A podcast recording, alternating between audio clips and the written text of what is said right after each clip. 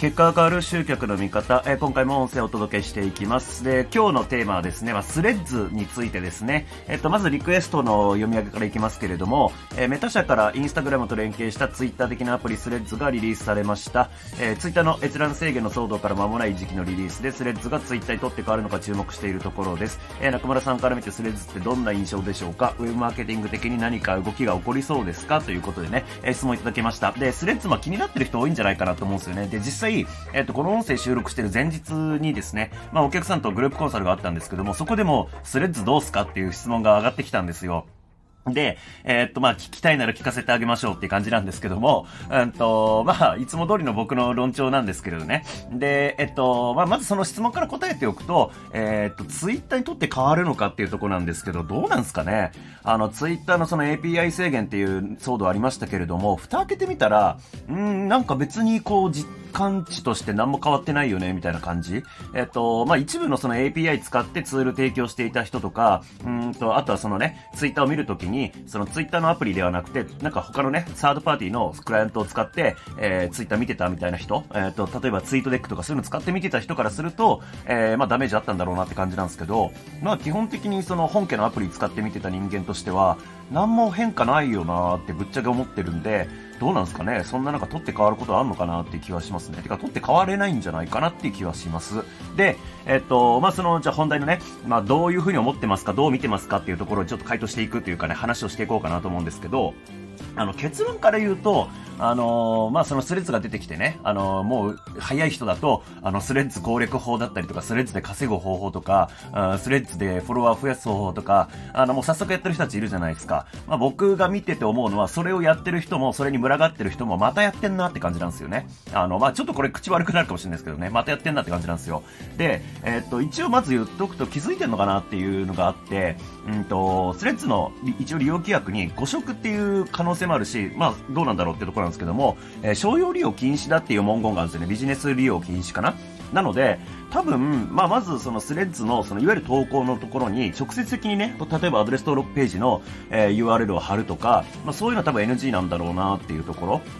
で、まあ、これまでのインスタのように、プロフィールに URL 貼っといて、えー、例えばなんかじゃあ自分の投稿バズりました、プロフィールのアクセス増えました、で、そこから URL 踏んでもらって、結果最終的になんかアドレス登録してくれました。とかだったらまあセーフなんかなっていう感じ。まあ、ただこれもグレーっちゃグレーですからね、その商用利用禁止って書いてある中で、うんと、どこまでやっちゃいけないのか、まあ、わかんないですよね。で、えっ、と、まあ、仮にですけどね、これ、まあ、スレッズってインスタのアカウントと紐づいてるじゃないですか。だから仮になんかこう、ビジネス利用というか、その外部誘導かけることが禁止になるんであれば、えー、そのままインスタも一緒に飛ぶんじゃねっていう。だからまあ、その、スレッズ止められた、アカウントバンされたってなったら、インスタの方もバンされる感じなんじゃないかなっていう完全に紐づいてるんで。なので、ちょっと危なくねっていうのがまず、その現時点での動きですよね。で、まあ、あとはその、場所変わっただけですよね、結局スレッズって出てきたって。で、みんな群がって、今度はまた新しいチャンスが来たみたいな感じで群がってますけど、あの、今までバズんなかったから、他のやつ使ってね、バズんなかったから、あ困ってんじゃないですかね。あの、例えばツイッター使ってもダメだった、インスタ使ってもダメだったっていう人が、またじゃあスレッズに移動して、なんで今までバズんなかった人が、今回だったら大丈夫と思ってんですかね。何も変わってないんで、あの、本質的にあなた自体は変わってないんで、変わんないんじゃないですか。で、あだからそこも不思議ですよね。なんで今回大丈夫って思い込めるんだろうかっていうふうに見てます、僕は。で、あとは、あだからまあそうですよね。ここまでダメだった人が、まあ飛びついてね、スレッズに飛びついて、また操作方法を覚えなきゃいけないし、えー、例えばまあその、やっぱり多少変わるんで作法を覚えなきゃいけないですよね。で、そういうのに時間かかると。でもまた自分自身は何も変わってないから、また何も起こらずに終わるっていう感じ。で、まあその終わってしまった状態の時に、また今度新しい SNS が出てくるの待つんですかっていう話ですよね。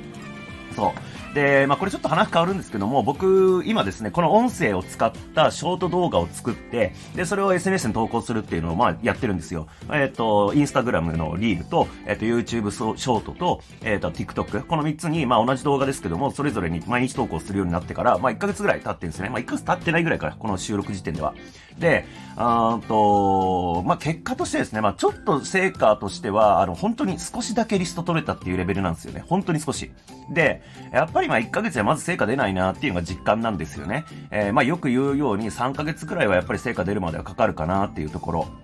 で、えー、あとはですね、今僕さっき言った通りで毎日投稿してるんですよね。毎日投稿できる理由は何かっていうと、コンテンツあるからですよね。こうやって音声をこうやって撮ってるから、それを切り抜きとしてこう作ってあげられるって感じなんで。で、まあ SNS 投稿で集客したいと思っている人たちのほとんどって、あの、基本的に毎日投稿できるようなコンテンツ持ってない人じゃないですか。